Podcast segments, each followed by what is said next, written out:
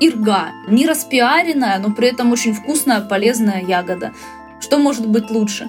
Сибирским духом веет от этого слова. Я каждый раз над ней плачу. Это что-то просто невыразимо прекрасное. В том-то и дело, что женщины, которые вот ромфант любят читать, обычно их космос не привлекает. А у нас что, кто-то пишет фэнтези и фантастику? Ну, спасибо, что сказала, а то половина слушателей бы сейчас просто выключили подкаст. Матрешка, балалайка, борщ, там, Ерила, сварог. Вы прям меня вдохновляете. Расширили сознание легально, так сказать. Я считаю, что все, что доставляет удовольствие, это прекрасно. Ну, в основном это нонфик, по большей части про скотоводство и тому подобные вещи. Наше дело живет, мы тоже занимаемся тем, что приносит нам позитивную отдачу. Вот мы и встретились.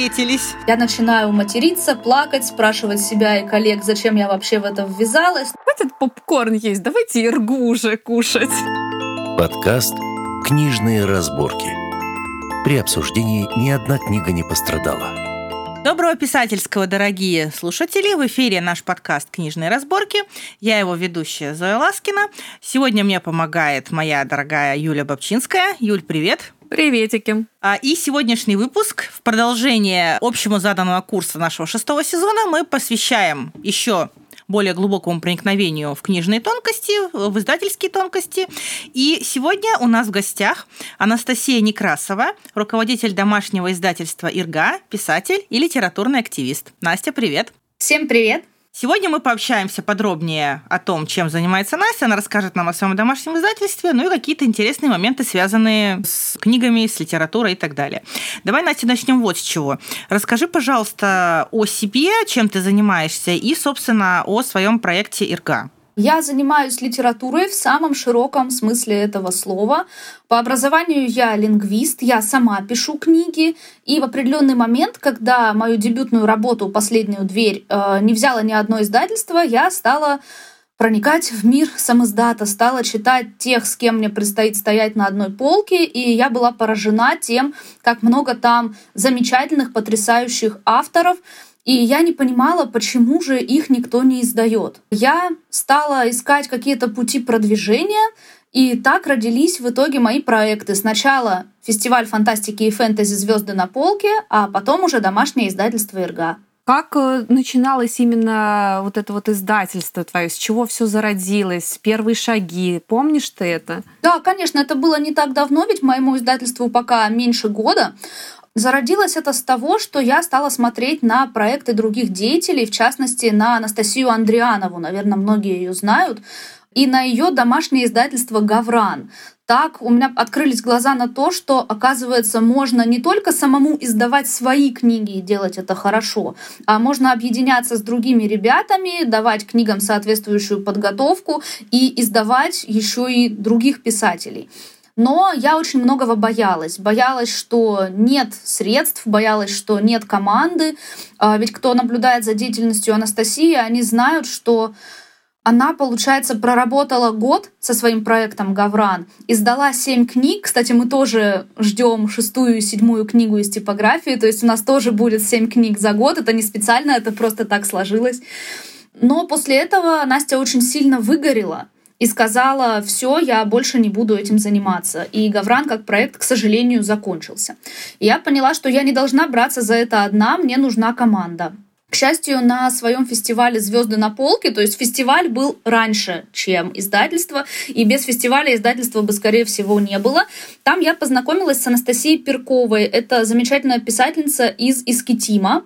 Э, возможно, слышали о ее книге «Стерегущее золото грифы». Это этническая фэнтези. Да-да-да, у меня есть книга, но я еще не прочитала, но обязательно прочту. Очень хочу познакомиться и с такой литературой. Да, это просто шикарная книга. Я сколько раз не переверстывала ее макет, я каждый раз над ней плачу. Это что-то просто невыразимо прекрасное. Вот мы как раз сейчас ждем дополнительный тираж грифов из типографии. Ну, на самом деле, да. Это отнимает, наверное, кучу времени, я представляю. Поэтому это такой очень рисковый проект. Ну да, я фактически, чтобы заниматься издательством, ушла со своей основной работы. То есть я занимаюсь издательством ну, практически все свое время. Настя, а почему Ирга называется? Мы искали название, чтобы оно было короткое. Большинство названий издательств, они двухсложные.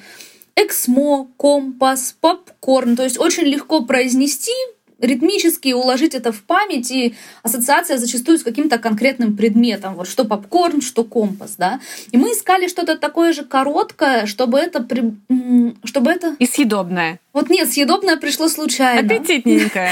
А, мы искали что-то с русским духом. Да, я знаю, что ирга — это не славянское слово, что оно пришло из, из тюркских языков, но тем не менее у меня оно ассоциируется с... А я не знала, но ты вот видишь, уже знаешь да, это, знаем. ты, наверное, изучила.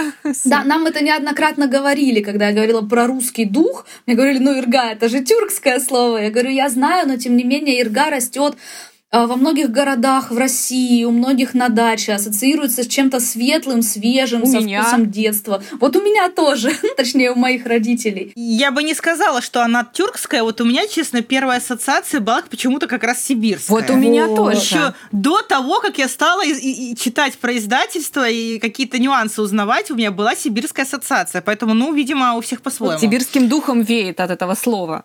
Точно, точно. И мы искали вот что-то русское, короткое, ассоциацию с каким-то предметом, но чтобы это было не лубочно, как матрешка, балалайка, борщ, там, Ерила, Сварог и вот эти вот э, древние Я представляю такое издательство с названием «Борщ». Кстати, возможно, это имело бы успех. Сварог, кстати, где-то было. Сварог, кажется, Очень было может какое-то быть. издательство, я могу Но мне не близка эзотерика, да. мне не близка этника, ну, мне лично. Я не говорю, что это плохо или что-то еще. И хотелось чего-то вот свежего, нового. Тут я вспомнила ирга. Поняла, не распиаренная, но при этом очень вкусная, полезная ягода. Что может быть лучше? Да. Я еще помню, у вас эмблемка такая баночка с, с ягодками, типа как книжки такие хорошие собираем в коллекцию. Слушайте, но ну, в качестве домашнего, да, издательства это вот прям очень тепло получается, уютно, э, созвучно с этим всем по атмосфере. И вообще вот посыл, да, это хватит попкорн есть, давайте иргу Да, уже давайте кушать. питаться не фастфудом, а витаминами. Хотя на самом деле я да. очень люблю издательство Попкорн и Компас, но тем не менее хотелось Это не, не свежего. камень в их огород, да. это просто игра слов. Да. Даже с Иргой был такой случай, я когда еще сомневалась, запускать проект или нет, стоит ли во все это ввязываться, я гуляла с подругой по Новосибирской набережной, и совершенно случайно мы увидели, что прямо на набережной, ну вот, где газон, растет ирга, и там прямо были ягоды, мы смогли их поесть, и я поняла, что раз даже здесь ирга, и она только сейчас попалась мне на глаза, значит, это знак, что нужно запускать издательство. А есть какая-то миссия у издательства? Может быть, миссия пафосно звучит, ну, не знаю, принципы работы вот какие-то? Миссия однозначно есть, причем именно миссия. Даже две, я бы сказала, ключевых миссии. Первая — это поднимать литературу регионов, объединять наше лиц-сообщество, потому что так грустно, когда даже к местным блогерам обращаешься, рассказываешь про авторов, про фестиваль, они говорят, а у нас что, кто-то пишет фэнтези и фантастику? Вот, кстати, я побывала в этом году на Красной площади на фестивале. Там вот у нас был в Питере книжный салон. И там представлены были регионы. Но, честно скажу, вот когда подходишь к их стендам, выглядят они уныло. Вот ну, да. нету э, привлекательности. Эту привлекательность нужно создавать. Это должна быть другая атмосфера. Это все можно да. продавать красиво, если к этому по-другому подойти. Я больше скажу, мы находимся в Питере, но даже нам кажется, что все происходит в Москве, а у нас в Питере как-то все ну уныло, так, мрачно. уныло. А теперь представьте, да. как а, это кажется нам. Я полностью согласна с Юлей насчет того, как выглядит литература регионов сейчас. К сожалению, я могу сказать абсолютно то же самое. Потому что когда мы приехали, например, в Барнаул с нашим издательством на фестиваль «Издано на Алтае», там была выставка посвященная тому, что реально в текущий момент издают на Алтае.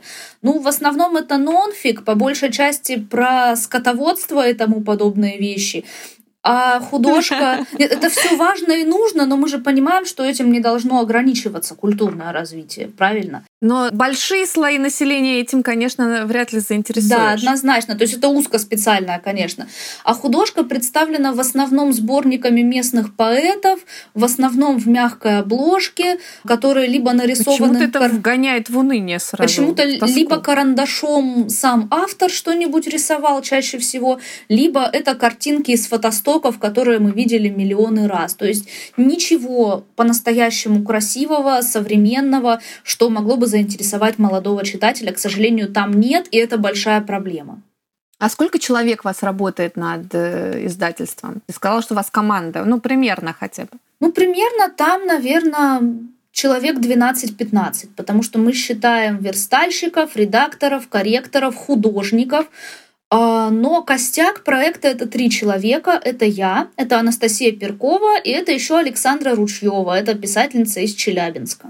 15 человек – это не один человек, и даже Детройт – это вполне серьезная команда, которой уже можно что-то планировать. Это действительно серьезная команда еще и потому, что мы относимся с большим вниманием к образованию наших специалистов. То есть, когда Эксмо с гордостью рассказывает, что у них тексты редактируют политологи, например. Мы говорим, что у нас есть лингвисты, филологи, у нас есть люди, окончившие факультеты издательского дела.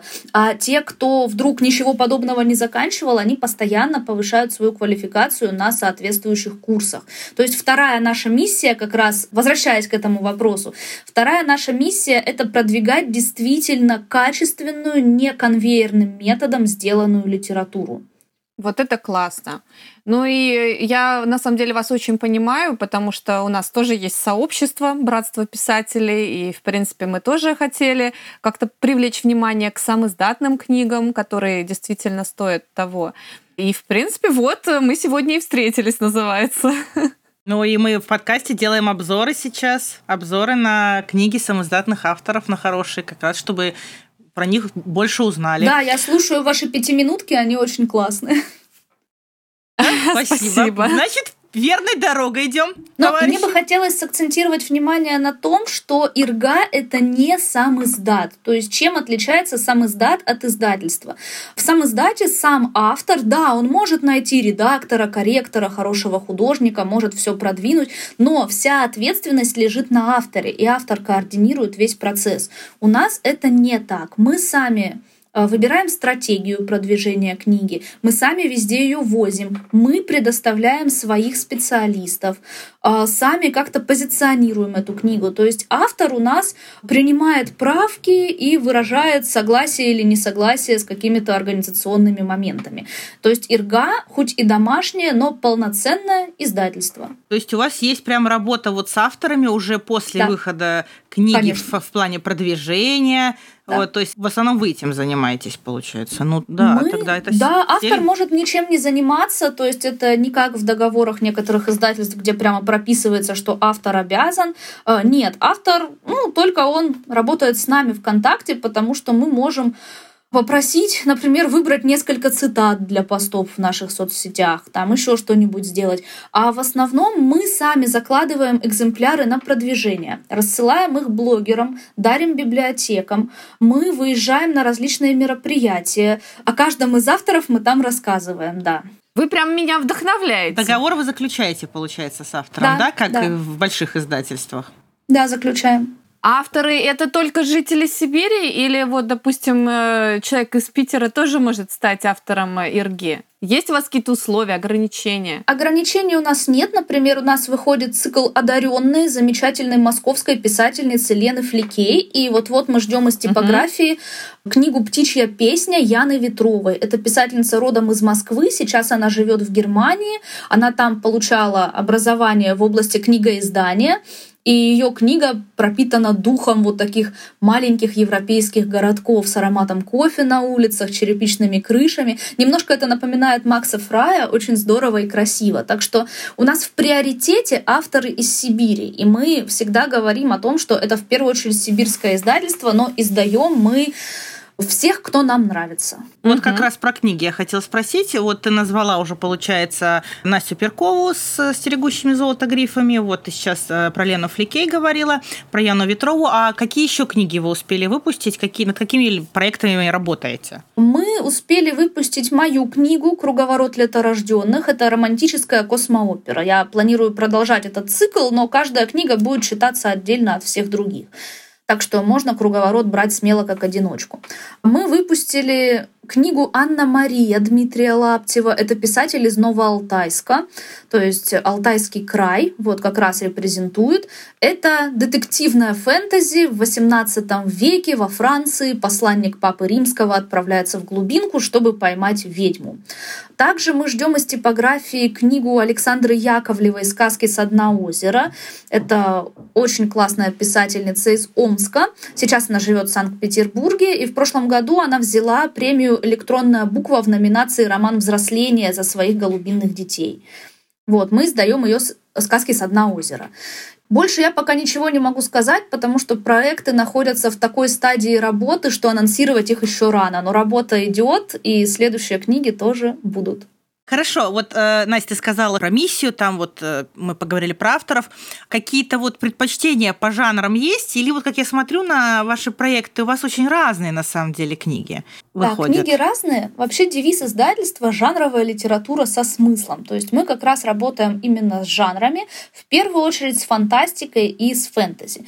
Ну, фэнтези на рынке в принципе очень много, и у нас тоже так вышло, что фэнтези пока больше всего, но мы планируем развивать серию научной фантастики. У нас есть несколько антиутопий в планах.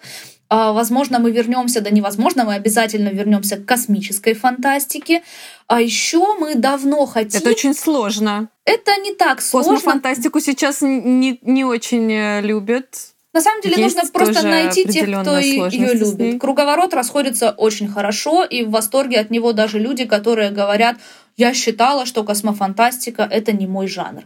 На меня скорее работает ограничение, что у меня романтическая космоопера. То есть, например, мужчин, которые бы оценили эту книгу, пока еще не было, да, честно. Да, вот в том-то и дело, что женщины, которые вот ромфант любят читать, обычно их космос не привлекает. Но мы ориентируемся что, на интеллектуального стороны, это читателя. такое неспаханное поле. Да. Но мы, мы ориентируемся на интеллектуального читателя в первую очередь. Или ну, может уж не интеллектуального, да, сейчас отпугнем, может, кого-то, мы ориентируемся на читателей, которые хотят думать и развиваться. Ну, спасибо, что сказала, а то половина слушателей бы сейчас просто выключили подкаст. Для читателей, которые хотят думать и развиваться. То есть даже если человек э, не знает астрофизику, ее и не нужно знать для космической фантастики, я открою большой секрет. Многие, мне кажется, потому и боятся жанра. Но есть мягкая фантастика. Вот я работаю однозначно с мягкой. Для нее астрофизики знать не нужно, нужно иметь желание разбираться в том, как работает и живет наше общество. Но это как соцфантастика, ты имеешь в виду? Да, да, да, да, она и есть. То есть она может быть как антиутопией, так она может быть в космосе и где угодно. У меня главная героиня, как я, лингвист, она путешествует, и с помощью языка она расширяет свои горизонты, справляется с различными проблемами, в общем, узнает мир. На таких же читателей мы и рассчитываем. Ты сегодня в правильной компании оказалась, потому что и Зоя лингвист. Я тоже лингвист, да, с дипломом. Я тоже. Да, да, да.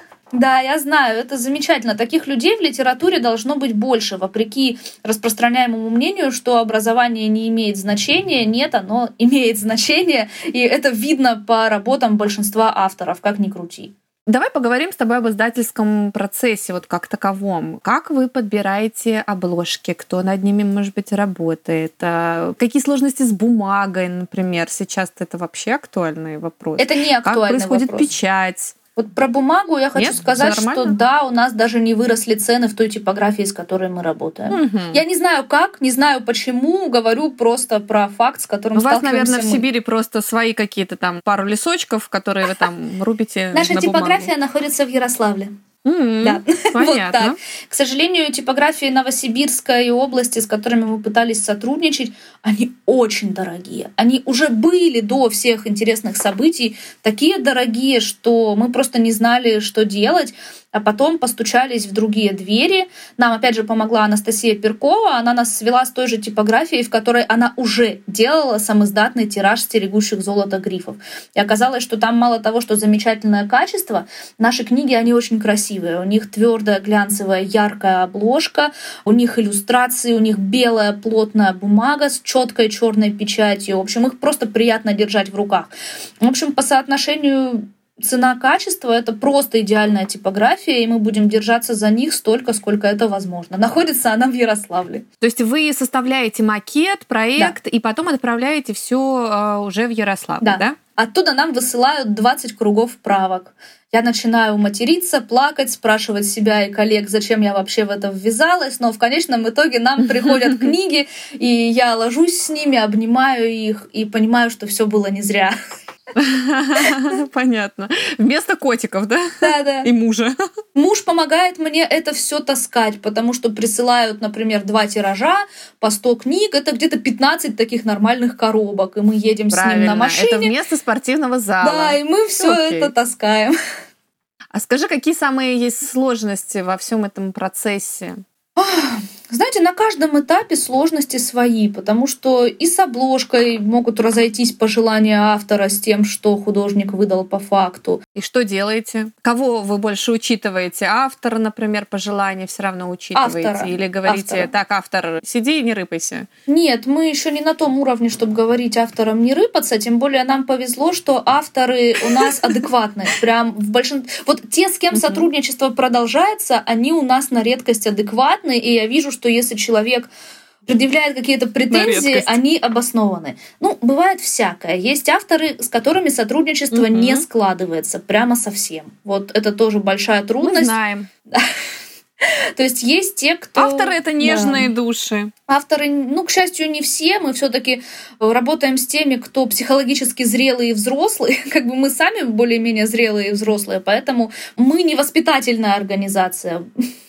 Вот. Ой, очень хорошо это звучит. Правильная позиция. Да, с несколькими авторами мы разорвали отношения на этапе работы с текстом. То есть автор был не готов совершенно к правкам, причем даже к корректорским. В общем, было очень сложно, и я пытаюсь до последнего вывести на хорошие отношения, удержать человека, тем более, что я так сильно люблю книги, которые беру в ИРГУ, что не хочется ни одну из них терять. Но в конечном итоге бывает, что с кем-то мы все равно расходимся, я понимаю, что все это к лучшему, потому что если с человеком не удается договориться э, на этапе корректорских правок, то что будет, когда книга выйдет из печати, начнется про- продвижение, какие-то действия? Нет, нет, нет, лучше не узнавать такие вещи. Наш психологический ресурс, он все равно ограничен. Ну вот ты говорила э, как раз э, про какие-то сложности, но ты упомянула, что вот когда ты получаешь книги, ты их обнимаешь и понимаешь, что все было не зря. И вот э, сейчас ты сказала, что ты Конечно. любишь книги, которые ты издаешь. Вот в чем еще твоя позитивная отдача от твоей работы вот этой издательской? Что хорошего ты получаешь для себя? то, что люди пишут хорошие отзывы, люди отмечают высокое качество как текста, так и издания. То, что люди начинают узнавать наших сибирских авторов и верить в то, что они есть. Например, я все время вспоминаю пост ВКонтакте новосибирского лингвиста, преподавателя НГУ Елены Абрамкиной. Она была у нас спикером на фестивале фантастики «Звезды на полке», рассказывала про образ леса от фольклора до современного фэнтези. Очень интересная была лекция. И она сделала такой пост после фестиваля. Сказала, что она очень сильно разочаровалась. Разочаровалась она в своем взгляде на вещи, потому что она шла на фестиваль, чтобы отчитать лекцию и быстренько с него уйти. Она даже предполагать не могла, что там может быть действительно что-то ценное и интересное. В итоге она уходила оттуда на вторые или на третьи сутки. По-моему, она была с нами все время от, рассвета до заката. Уходила вот с такими глазами, нафотографировавшись со всеми, со стопкой книг в руках. В общем, э, мы перевернули человеку взгляд на мир, взгляд на местную литературу, расширили сознание легально, так сказать. Это такой сибирский перезапуск, Да, да, да. случился. И люди не только в Сибири узнают про наше издательство, наши книги заказывают и в Москве, и в Петербурге, и в Краснодаре, и в Иркутске. То есть, ну, практически по всей стране у людей есть наши книги, и они как-то могут больше узнать о нашем литературном сообществе. Вот это самое главное, для чего мы этим занимаемся. Настя, такой провокационный тебе вопрос. Как ты думаешь, э, каждый ли вот так э, может взять и открыть свое домашнее издательство? Да, ну, по крайней мере, я топлю за то, что да, чтобы как можно больше людей могли это попробовать. Я охотно очень распространяю знания о том, какие вообще в издательстве внутренние процессы, как это все делается. На фестивале Звезды на полке этому я посвятила отдельную лекцию, где прямо рассказывала, как работать с типографией, какие этапы проходит книга, как искать команду. А можешь какие-то дать э, парочку советов э, тем, кто вот э, у кого такая идея зародилась, вот что, может быть, им для старта лучше всего обдумать и с чего начать? Ну, это команда, как я уже сказала. То есть команда — это прямо вот основа всего. А еще плюс надо выбрать, по какой схеме работать. Или печать только по требованию, ну, под предзаказу, вернее сказать, по предзаказу. Из разряда э, собрали 20 предзаказов, напечатали 20 книг, собрали там 15 или 30, напечатали столько. Тогда можно работать сразу с деньгами, которые высылают заказчики, будущие читатели. Но нам эта схема не подходит, нам пришлось сначала искать спонсора. Потому что я хочу, чтобы книги были всегда, а не только тогда, когда прошел предзаказ. А, чтобы эти книги можно было подарить библиотекам, выслать каким-то новым блогерам, с которыми внезапно случилось сотрудничество, знакомство. А, чтобы э, читатели, которые только пришли и только узнали о нашем издательстве, они могли в любой удобный для них момент заказать книгу, как в любом настоящем издательстве и магазине. А, и, конечно же, вывозить на ярмарки. То есть нужно определить, какой ваш курс. Если это в первую очередь онлайн и возможности найти спонсора нет, то, возможно, лучше работать с печатью по предзаказу. Но для меня очень важно очное продвижение и нахождение в моменте, поэтому мы нашли спонсора. Настя, ну ты, в принципе, много говоришь про продвижение, что вы работаете с этими проектами после того, как книга вышла да. уже из печати. А какие основные способы распространения книг э, у вас есть? Ты говоришь, там, допустим, на ярмарку отвезти, там, в библиотеку отдать. А что насчет магазинов? У вас есть какой-то, может быть, э, конкретный выход на магазины? С кем-то вы сотрудничаете? Пока мы сотрудничаем только с одним магазином. Это интернет-магазин «Сибирь на страницах». Э, тут есть некоторые подводные камни, потому что аудитория Сибири на страницах, она очень сильно заточена как раз на этнику, краеведение и все, что связано непосредственно с региональным компонентом, скажем так.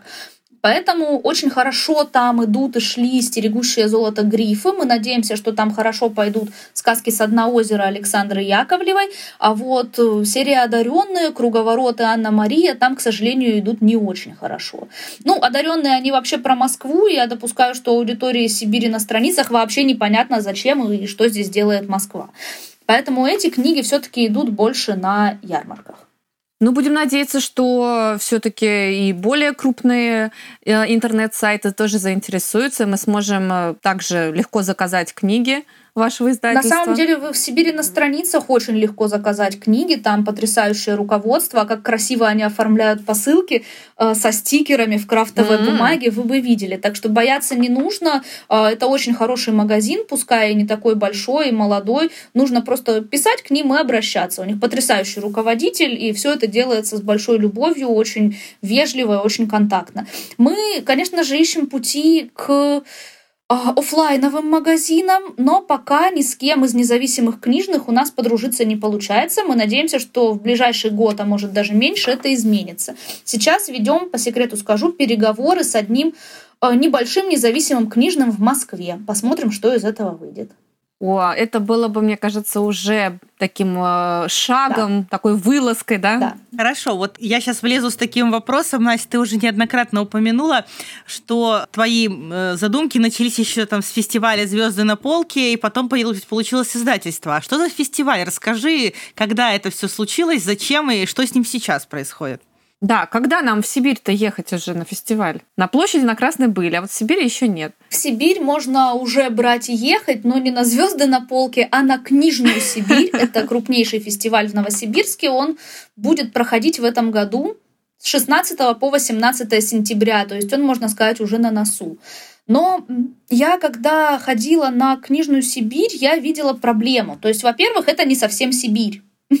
Там где-то 80% продукции, стендов, издательств и также приглашенных спикеров это все те же самые москвичи и, ну, наверное, питерцы, я не знаю точно. Ну, в общем, это с другой стороны России, с другой стороны мира, можно сказать, для нас. И в лучшем случае 20% это какие-то наши местные деятели. Я считаю, что должно быть наоборот. То есть я за Москву, за Питер, за то, чтобы вообще читать все и знакомиться со всеми. Но я считаю, что если фестиваль заявлен как «Книжная Сибирь», то должно быть наоборот. 80% должны быть наши, а процентов 20% это уже все остальное. Вот. Но пока это невозможно. Это просто физически невозможно, потому что очень мало местных издательств, писателей, которые могли бы выйти на такое мероприятие. И плюс, конечно же, довольно узок жанровый сегмент. То есть, когда дело доходит до серьезных мероприятий, многие воротят нос от фантастики, от фэнтези, считая это чем-то таким это низкопробным, да. это не для интеллектуального читателя. Сталкиваемся и сталкиваемся. Ну ничего, будем. мы все изменим, я просто уверена. Да, и мне захотелось создать свое мероприятие. Благо, я тогда работала в Доме молодежи. Этот опыт меня очень обогатил, потому что мы делали очень крупные мероприятия всероссийского и даже международного масштаба. И мне захотелось сделать что-то свое только на книжную тематику. Я увидела, что это возможно. Я поняла, что не то, что нас не знают читатели местных писателей сибирских, мы даже не знаем друг друга, что нам нужно знакомиться, дружиться, а, устраивать какие-то коллаборации. И я организовала фестиваль «Звезды на полке», первый сибирский фестиваль фантастики и фэнтези. К нам приезжали авторы из Кемеровской области, Томской, Омской, Красноярского края, Хакасии, ну и, понятно, из всей Новосибирской. А, ну и также, да, из Алтайского края в этом году я безапелляционно сказала Диме Лаптеву, нашему автору, сказала, Дима, ты живешь в 200 километрах. В общем, я жду тебя на звездах на полке, ничего не знаю. Будешь рассказывать про свою книгу лично. И он, конечно же, приехал. То есть вот мы еще и так делаем с нашими авторами, говоря, ты приедешь. Вот. И именно на этом фестивале я познакомилась с Анастасией Перковой, которой я потом первой рассказала об идее домашнего издательства ИРГА. По-моему, тогда еще это даже не была ИРГА, это просто было домашнее издательство. И она мне сказала, что однозначно это нужно воплощать и нужно делать. И она же помогла найти спонсора. В общем, благодаря этому и живем. Настя, ну ты действительно, я уже повторюсь, что ты вдохновляешь э, и откликаешься в нас, потому что вот мы с Зоей, например, из Питера, и мы тоже пытаемся какие-то коллаборации с авторами устраивать, понемножку тоже в этом направлении двигаться. А, ну ты прям действительно масштабно закрутила, так что это здорово. И ты говорила про свою книгу, а расскажи э, про свое творчество немножко поподробнее. Может быть, когда ты начала э, этим заниматься? Какие у тебя дальнейшие планы именно на себя? У тебя вообще на себя-то время остается? Остается, пускай не так много, как хотелось бы, но моя книга движется, движется, лежит по направлению к цели в основном. Вот. А, я пишу фантастику самых разных жанров для самых разных аудиторий. У меня есть детские сказки, у меня есть постапокалиптическая утопия, именно утопия, а не антиутопия. «Последняя дверь» — это моя дебютная книга, ее можно купить в новосибирском издательстве «Автограф». Оно специализируется в основном на румфанте, но моя книга вот там тоже боком лежит. Там романтического нет ничего, но, видимо, поэтому я решила отыграться в своей третьей книге «Круговорот леторожденных». Вот там романтика на первом месте. Это аммаж на всем известную вселенную «Звездного пути». Это великие сериалы, которым уже скоро будет 60 лет, самым первым из них. Вот я создала свою вселенную на каких-то схожих законах. То есть там команда, люди, инопланетяне, э, команда космического корабля мотается от планеты к планете с различными гуманитарными миссиями. И в какие только передряги они не попадают. Ну и на первом плане, конечно же, любовь э, девушки-лингвиста с Земли с человеком-амфибией, который старший помощник капитана. Э, я хотела дать репрезентацию здоровым отношениям романтическим в этой книге. То есть никаких болтанок. Да, их очень не хватает. Да, никаких болтанок, никаких измен, никаких Эмоциональных истерик, качелей, как это называют. Да. да. Да, то есть там очень здоровые, очень адекватные ребята, которые решают проблемы словами через рот. И это может прозвучать скучно, но на самом деле за счет приключений, которые происходят фоном, то у них э, злодей ученый на корабле, то на них нападает разумная туманность, то их берут в плен на какой-нибудь планете. Это вообще ни разу не скучно. В лучших традициях э, Кира Булычева, видимо, который замутил все время такие приключения в космосе, да, на всех планетах, только уровень повыше по возрасту.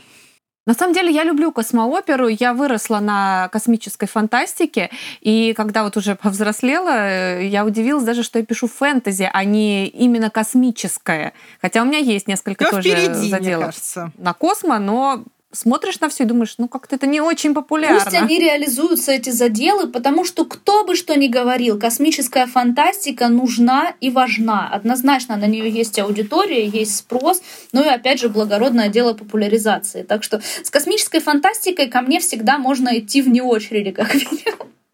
Потому что... Ну, теперь знаю, куда нести космос. Да, это самое мое. Прикол про Булычева. Литрес выдает категорию «похожие авторы».